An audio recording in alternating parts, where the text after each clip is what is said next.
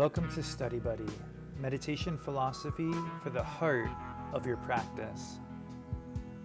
This is a live online discussion of ancient yogic texts amongst meditation practitioners in the Shambhavananda Yoga tradition. My name is Acharya Satyam, I'm the resident teacher at Konalani Yoga Ashram in Hawaii, and I welcome you with love and respect.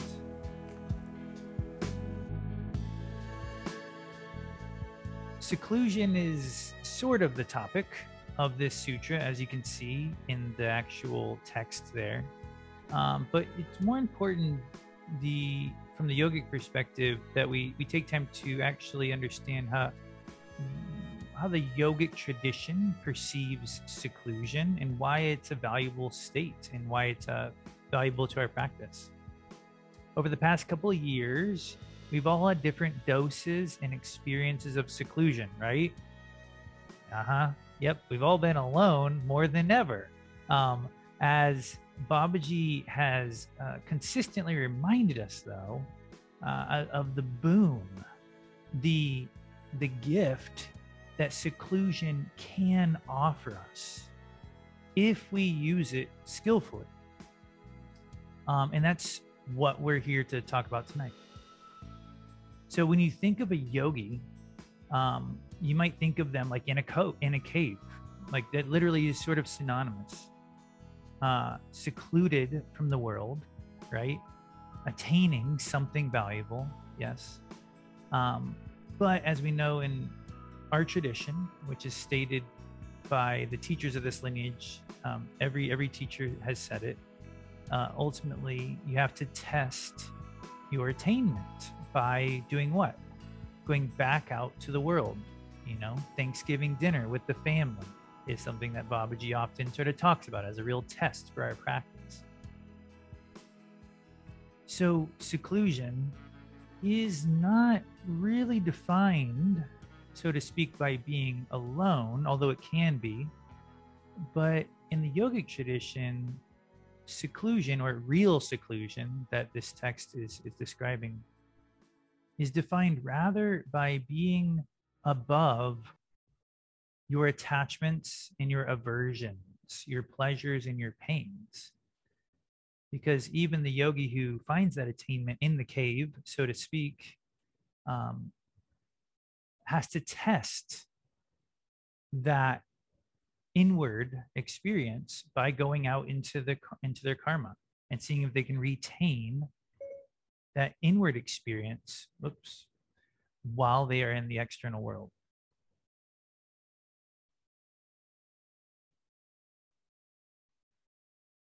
As Patanjali teaches in his Yoga Sutras, which is a different text, right?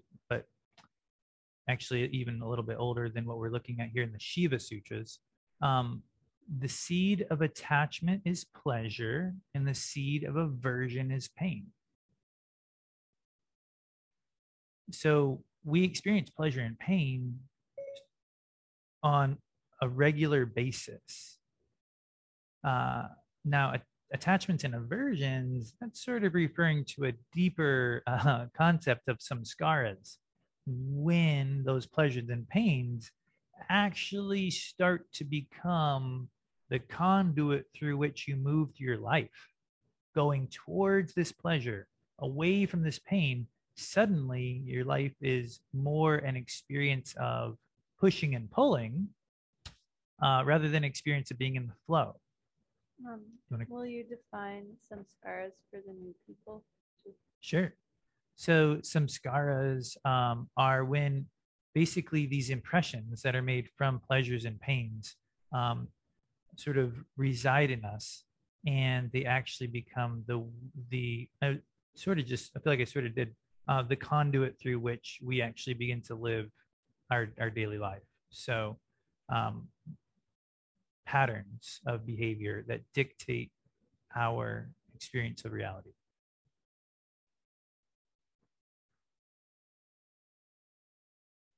So I'm gonna we're gonna jump into the sutra here and read a quote, but just to set up the quote a little bit, we're told in the sutra that these pleasures and pains are actually an illusion.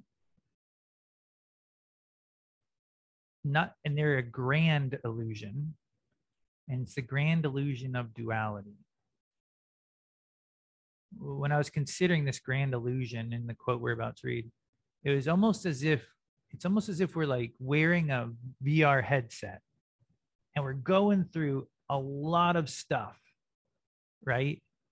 And it all exists sort of in this realm, in this realm of illusion, that when we take it off, and that takes a lifetime, it seems like, according to the, you know, it takes a lot of practice. But when we are able to take off that headset, all our energy naturally flows into our actual growth and our actual reality. And I don't know if it ever happens like that dramatically, uh, but the concept is, is simple enough. Um, so let's take a look at the quote. We're actually going to read this one first. Um, Tara, good to see you. Would you mind unmuting and reading this quote for us? I'm going to just make it one size smaller so the whole thing fits. Oops, and give it just one second to load. Sorry, I know that thing's right in the way of you reading. Oh, well, you might be able to read. Oh, there we go. Okay, go for it. And I'll scroll. In Kalika Krama, it is said, all those states, like the perception of pleasure and pain, and the, the thoughts associated with them have arisen by imagination. That differentiation is actually the great illusion of duality. Herein, one distinguishes between two opposites, such as the differentiation between pleasure and pain. Thinking pleasure is welcome, and pain is to be avoided. The yogi who has destroyed this kind of illusion actually attains the real fruit of yoga. Kalika Krama Stotra. Thanks, Tara.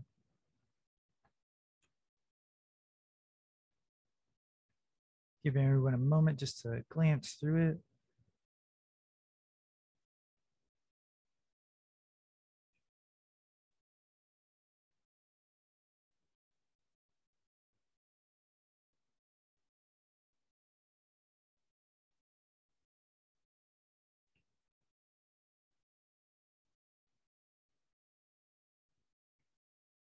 All right. So the grand illusion, you know, I've seen it written in many places lately that uh, we all suffer from this state of, of feeling like busyness makes us, uh, is actually, that busyness is actually uh, being substituted for uh, like the contentment we seek. Like if we have a busy life, we have a full life. Um, but if you think of a lot of our busyness as a grand illusion, Ah, that sort of goes more in line with uh, how it's being prescribed these days to slow down and to actually take stock and be grateful, cultivate contentment, um, because the busyness that you might be pouring all of your energy into that makes you feel, quote unquote, alive or important or like you're living uh, could very well be taking place one hundred percent in the realm of your mind, uh, a grand illusion that can sort of drain your energy and doesn't quite make it to the roots of your actual being, keeping you from cultivating that fruit that eventually would be your practice.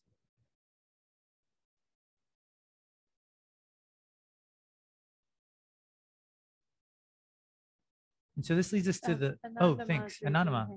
Yeah, go ahead. Well, I was thinking back to three point, well, the last sutra about loving our karma. And I'm wondering about if we, instead of, if this ties into um, pain is to be avoided, if we welcome or lean into, embrace our karma, if this helps to destroy this illusion. So what would loving your karma look like sort of in this, in this concept? Yeah.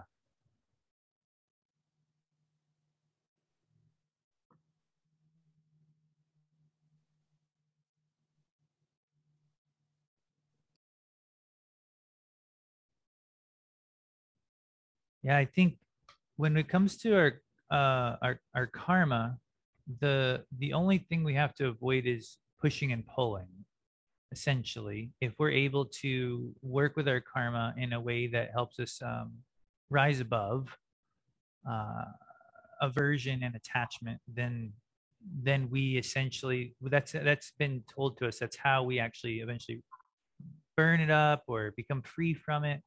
Um, so that's the, that's the same thing as this, right? Yeah. Oh yeah, absolutely. Yeah. These are all different ways of describing what it is we're doing every day. No, that's great.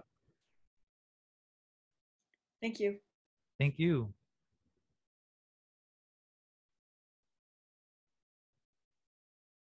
Sure. Bob, go ahead. Yeah. Um, the, uh, the idea of reacting to pleasure and pain um, comes to mind, that really uh, learning to love your karma has to do with um, not reacting as strongly to the pleasure and pain, learning slowly, slowly to react less and less to the the things that cause you pleasure and pain. You're you're just learning, oh, I don't have to get all riled up, or I don't have to get depressed, or I don't have to whatever it is that you normally do. So mm. it's a matter of just not reacting as much day by day.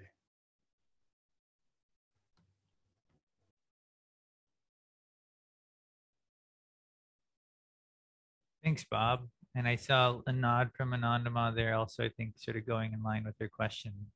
And I apologize, I had it spotlighted that whole time, so I know you guys couldn't see Anandama and Bob while they spoke, but I know you heard them. Um, so yeah, we're presented with this uh, task of starting to recognize pleasure and pain from this objective place, from this place of our practice. Um, the idea being, if we if we don't uh, respond to these experiences with a little bit of practice, um, like Bob was saying, it tends to uh, create like a domino effect. It tends to sort of build on itself. And as we're able to just apply our practice in little bits, you know, as we start to recognize these experiences, uh, a new path opens up. And so that's where I want to go with the last half of this discussion, which is just another part of the, the sutra, um, is that it's absolutely natural to be pulled into pleasure and pain. In fact, there's this really, I'm like, I was like, whoa, a little bit shaken by this quote we're about to read from the Upanishads, uh, when it talked about, in the beginning, it's almost, it has like sort of those like vibes. In the beginning, uh, basically, it says the Lord uh, was alone and became afraid. Um, and it's just, we'll, we'll read it in a second. Um, but the idea that if we don't sort of keep our minds in check uh, by using our practice, it's really only a matter of time be, before they sort of spiral into the worst case scenario. Um, as Babaji has told us numerous occasions, um, even when you get what you want, if you're sort of stuck in that mindset, like you're attached to that thing and you need it for your happiness, you'll actually almost instantly be like, oh my gosh, uh, I better not lose it. And then suddenly, even now that you have the thing that you wanted, you're st- now you're stuck right back in that feeling of like, ah, fear. That this is sort of this inevitable outcome if we if we are sucked into these patterns of of behavior. Um, and I think it's important to recognize just for a moment that we're not talking about pushing away pleasure. Right? And we're not, you know, that that's like the the mind sort of like knee-jerk reaction. We're actually talking about having the joys of our life, as Patanjali says, with a uh, contented mind and actually enjoying them more. Um, as lineage teacher Swami Rujananda, you know, often taught, and as Babaji saw him do, he could take a bite of an ice cream sundae or an ice cream cone, and he could actually trace that joy to his heart and open his heart and experience a joy that's far beyond a bite of ice cream, right? So it's not about pushing away anything pleasurable. There's no doubt. It's more about recognizing experiences, using them as inspiration to practice, and then letting that carry you to a new level of experience that is not defined by our mind, right? And can't be defined by our, our samskaras. And this might be what Babaji means when he says, my life is better than I could have ever imagined because of my practice. Meaning, if we don't rise above our minds and our patterns, then the best life we'll ever get is just the one that your patterns can provide you with. But if you want a life that's better than you can imagine, well, then you got to go beyond your patterns and beyond your mind. So let's take one more look at uh, another part of this sutra. This quote that I was just referring to, and I'll have to just scroll while we read. Bimmy, uh, good to see you. Would you mind reading uh, this pink quote? Sure. It is rightly said in Upanishads, in the beginning, there was only one Lord, and because he was only one, there being no other, he became afraid. The Upanishads is telling us that this is the reason why those who are alone become afraid. They become frightened because in that state of being alone, thisness is excluded. This is the state of Div- Dvitiya Brahma. When thisness is not excluded, then you are only one and there is nothing to fear. That is what is delineated by the word, word seclusion, gavali. This is the state of seclusion, gavali bhava. Thanks, Vimy. Glad we had you read that one. There's a lot of tricky words in there. Thank you for tackling those for us. All right, so we've got a concept in here that's not super familiar in the vernacular of our lineage and, you know, even to be perfectly honest, within the sutras. Um, Swami Lakshmanju uses this term of like this consciousness and thisness. Um, and so interpreting it from the previous sutras um, to the best of my ability, Um, and sort of working with it in this one, um, thisness and this consciousness refers to your ability to to remain surrendered uh, in the face of um, these like emotions or pleasures and pains that sort of arise in us. You remember from the last sutra how naming our emotions was a way of almost being like, this is a pot, this is a flower, this is anger, this is sadness, this is joy, how that was uh, a part of the practice, and how we even saw like in psychology, uh, there this is also uh, a part of the practice of naming one's emotions in order to rise above them, um, in order to experience something that is beyond them. Um, and so we see that here, the idea being you can be alone, and if you are maintaining your practice, meaning if you are including this capacity of being able to like name an emotion or stay a little bit objective and witness your experience, then there's nothing to fear, as the text says. In fact, I mean, nothing to fear is saying it lightly. That's sort of like his way of answering the question of uh, like spiraling. Um, but in reality, it's better than nothing to fear. I mean, real seclusion to the yogi is the idea of, of actually being inside your heart, whether you're in a cave or whether you're in your life. And so the only qualification is that you're applying this reflective practice, reflective practice, that you're constantly, as the sutra and some Lakshmanju are in, interpreting it, you're sort of able to name your experience, or you're able to see your experience. The witness might be um, a closer interpretation of thisness, you know, in our vernacular of this lineage, um, like being able to witness your experience. and that that ability is how we're defining real seclusion. And then just to wrap it up, this concept of real seclusion is actually the experience of your heart, right? It's actually the experience of unity, this thing that you can only find within yourself, meaning it is an individual experience. It does sort of require you to go within. But when we go within, the experience we have is not one of isolation, but of unity, of wholeness, of oneness, oneness.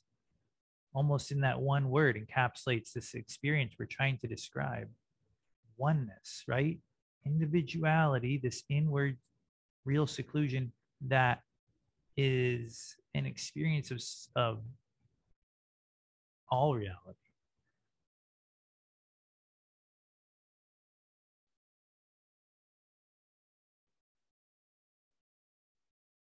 So let's take just a, a couple of minutes to taste this, uh, reflect for a second on it, and then we'll, we'll use the last twenty minutes of class to meditate. So just, just from right where you're at, just, we'll just do this for a couple of minutes. Let your attention sort of absorb into the shell of your body. You know, feel that shell.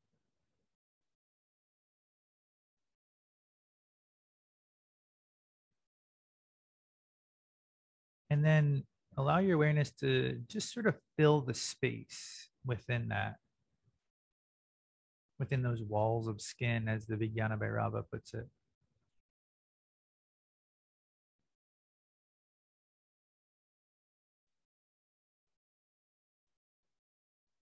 This self-reflective moment is the definition of thisness, when you're able to really see yourself, to feel yourself within space, within a room.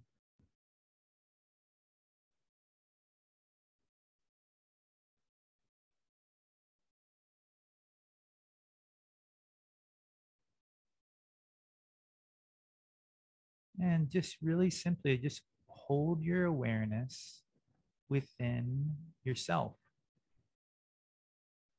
Feel your body, feel your breath.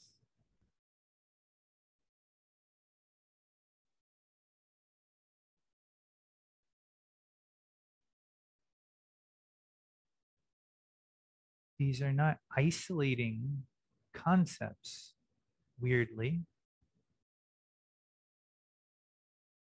First, it might seem like isolating, but as you do it, you don't feel isolated.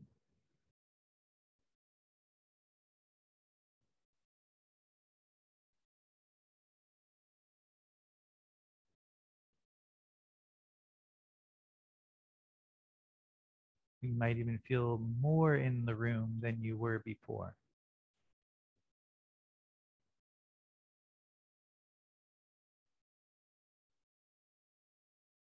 You feel the presence of those around you more clearly.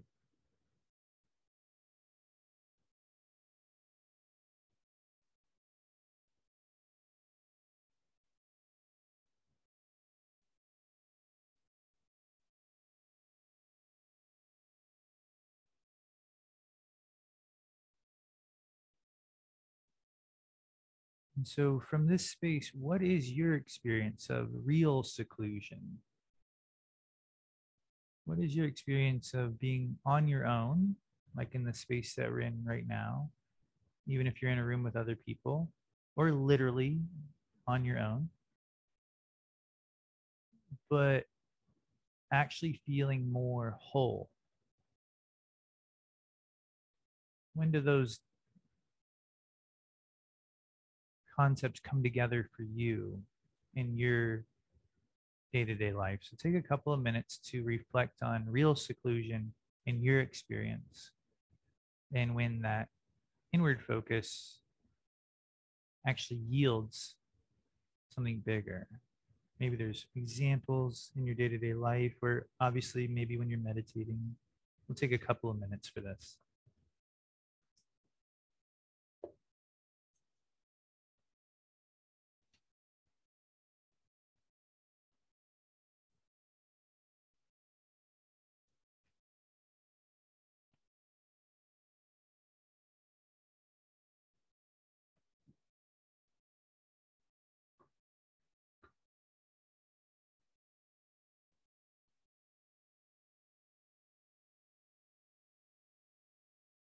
If you don't have a pen and paper, um, try to actually feel that space inside and just write at least one word, like in the air.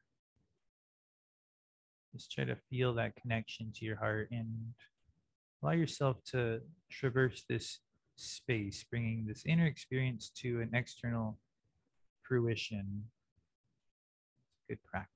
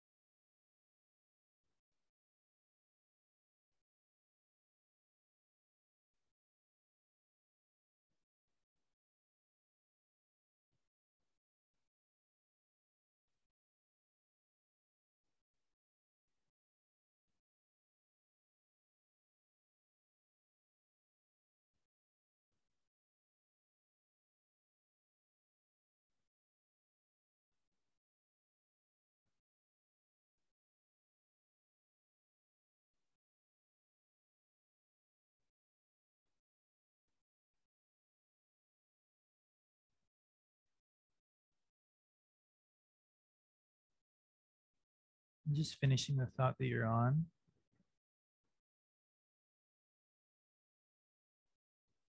And taking a moment to just reread what you wrote and underline a key word or phrase, and then you can share it in the chat box. And if you error wrote a word, throw that one in the chat box. And if you're in a group setting, you can just say it out loud probably, and they'll write it down for you.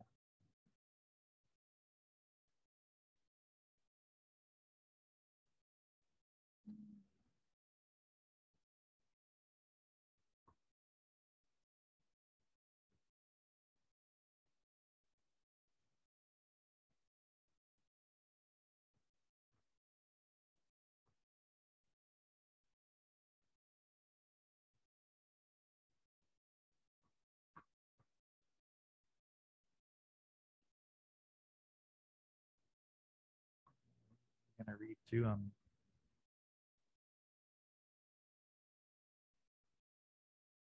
There you go.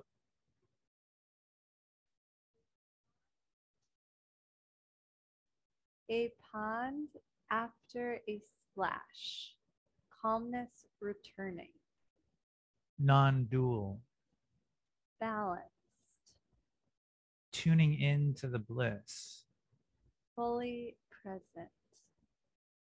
Integrity, state of wholeness, undivided. No thing. Visceral. Refined, peace of mind, conscious observer.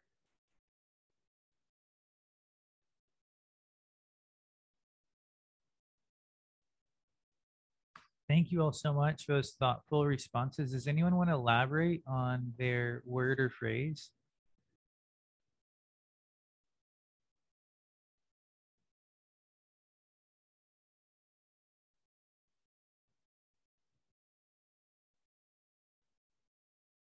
I'll say something. Sure.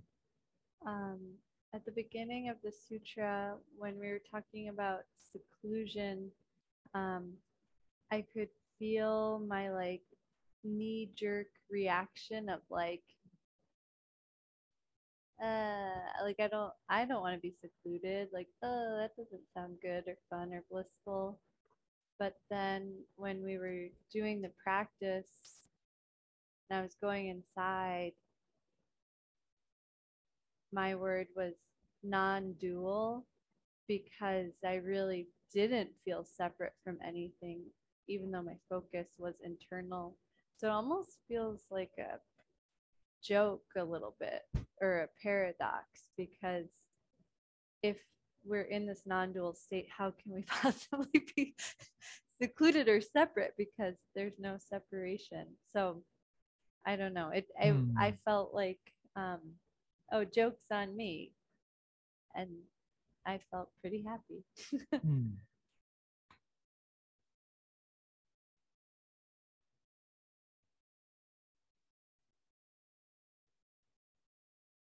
Does that does that ring true for anyone else? I thought that was pretty helpful. That was really helpful for me. Yeah, the I've heard Babaji say to people, um,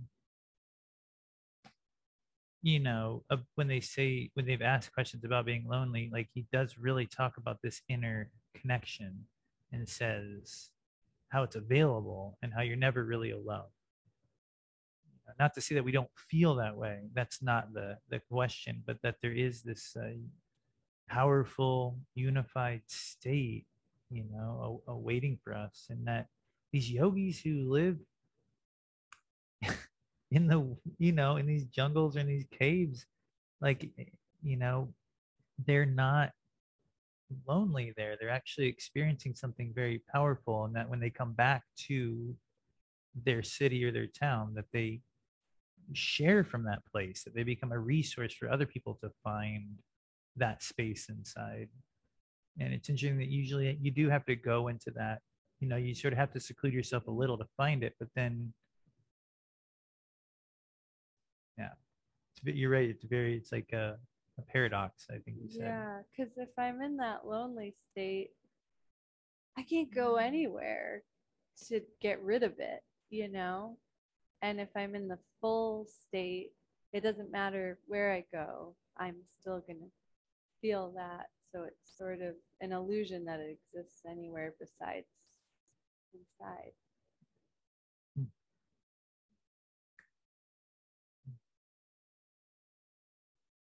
I feel like if I opened Pandora's box on the paradox there, just the idea of like, whoa, it's like if you really look at this thing from the mind, it, it just sort of like bends back on itself. You're like, I don't know what this means, but how simple it is in terms of an experience.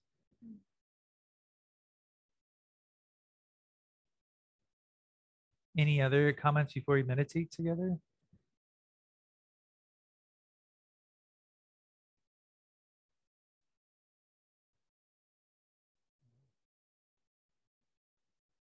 Real seclusion. Oh. So because there are no comments, that doesn't necessarily mean there's no connection happening, right? Because you guys are feeling a connection, but it doesn't have to be spoken, you know, necessarily to, to be uh, real. So, um, but let's meditate and uh, explore that connection together. So you are absolutely welcome to shuffle, you know, move, twist, readjust your seat, make it real.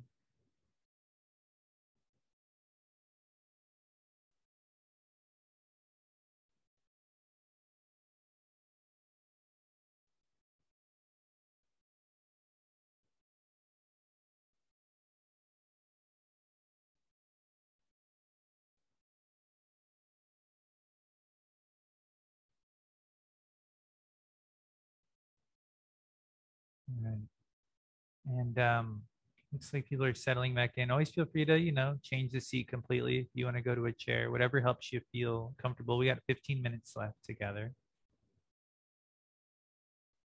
And so uh, from your from your seat, wherever that might be, however that might look, uh, feel the length of the spine, self-supported, buoyant, like the stalk of a flower, you know, that, that, how's the, how do the flowers just stand upright? They're so, you know, you feel the stalk and you're like, how does it do it? And then you are like that too. You know, we want to have that kind of lightness to this length, uh, a levity, um, a naturalness to our seat.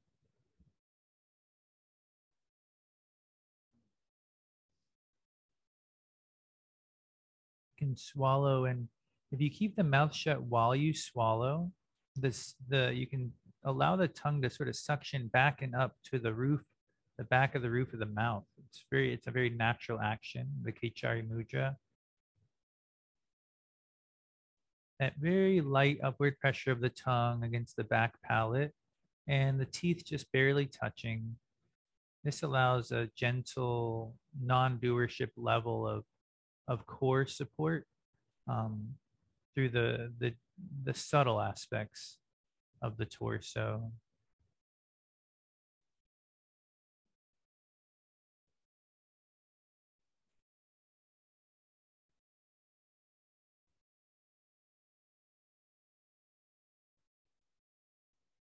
And the seat is really the setting, right? The seat is like the cave.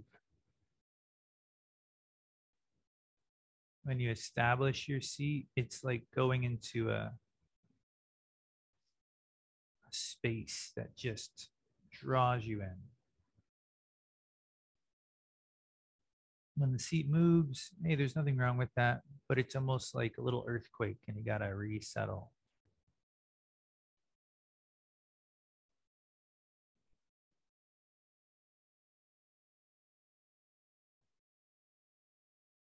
And take a moment to feel yourself in this cave, in this space, this solitary space. Maintaining that lightness, of course. We're in the cave and we, we can see out. But we also feel this internal space.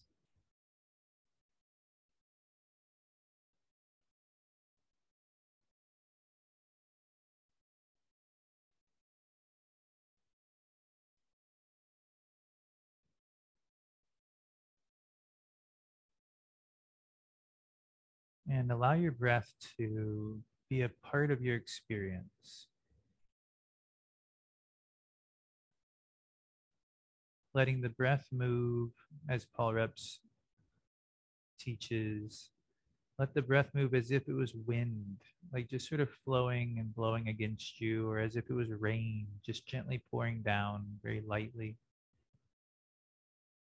Try to let the breath be a natural element.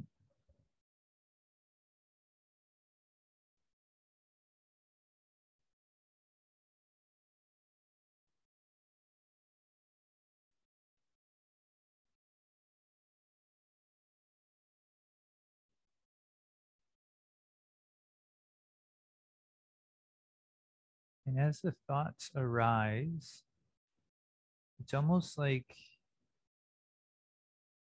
a scene playing out in front of your cave. You can either join the scene and leave the cave, or you can let the scene just sort of walk by.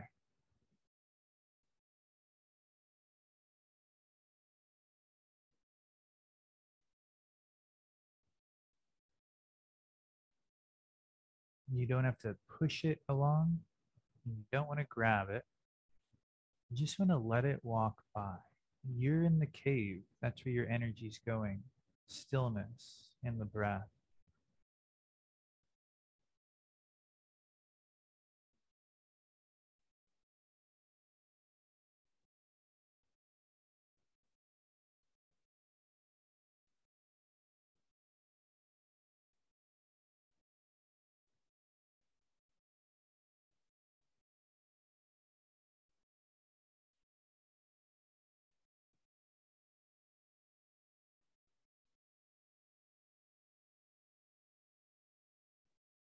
There could be a hundred different emotions occurring for each one of us in a different way.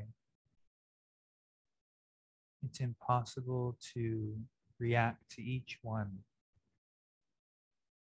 All you have to do is funnel your awareness in with the breath to the stillness of your body, to the space of your heart.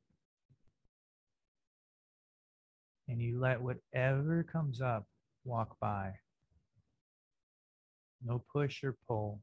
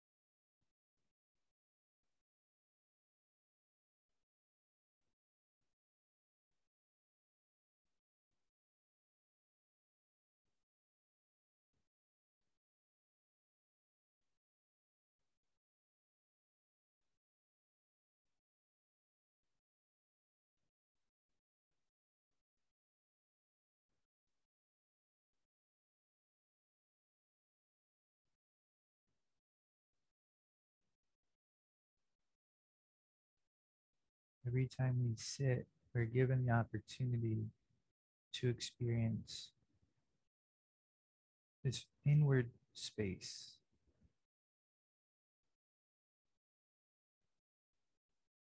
We don't always want that opportunity. Sometimes the mind is active. We're drawn into it all too easily. But just know it's a special opportunity for each of us. And at the moment you put your attention in,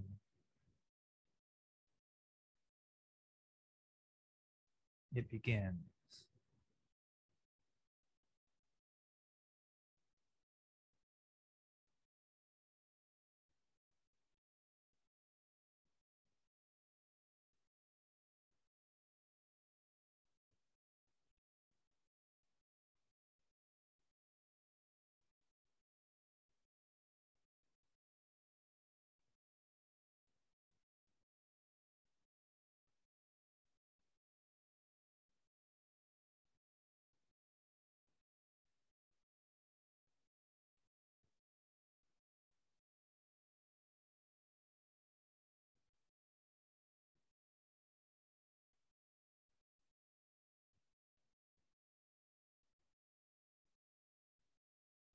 Feel free to bring the natural breath mantra to your experience. Hum as you inhale, sa as you exhale, silent mantra of the breath.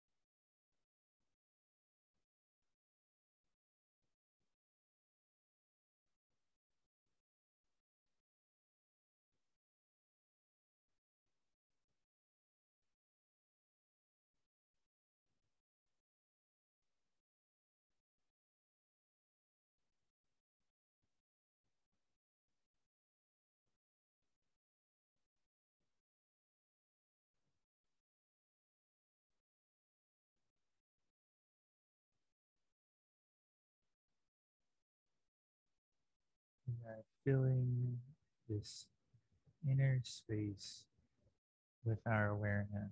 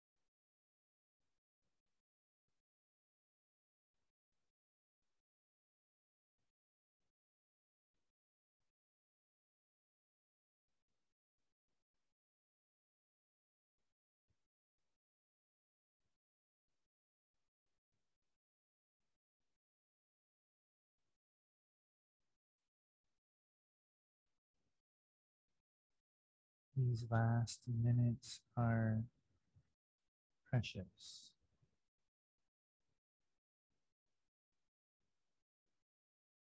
Let yourself enjoy this time of seclusion.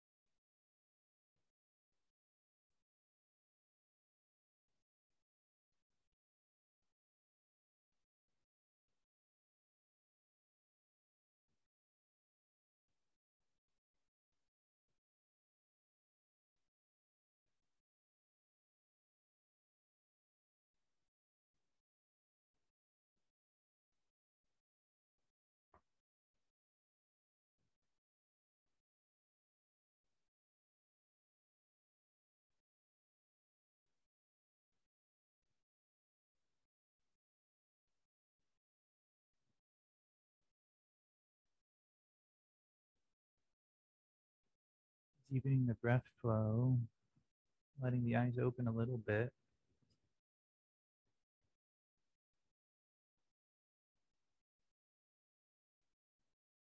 You can imagine yourself still in that cave.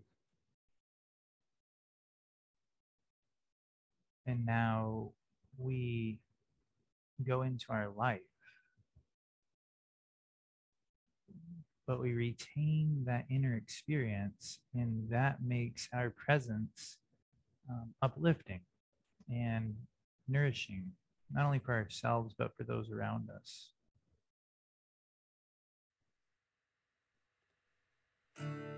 Oops. Sorry if, sorry if that was loud. I really apologize. I'm supposed to be really quiet. Sorry. In any case, as we move back into our life, when startling sounds occur, um, may you retain that inner space of awareness. Thank you all so much for your focus and attention, diving into the cave of seclusion. Namaste. Have a great rest of your night, and see you next week. Hope you feel better. Yep. Yeah.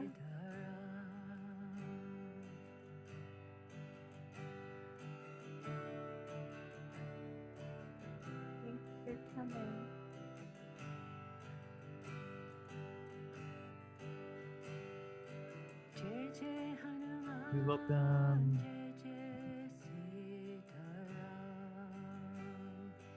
Hi Usha, good to see you.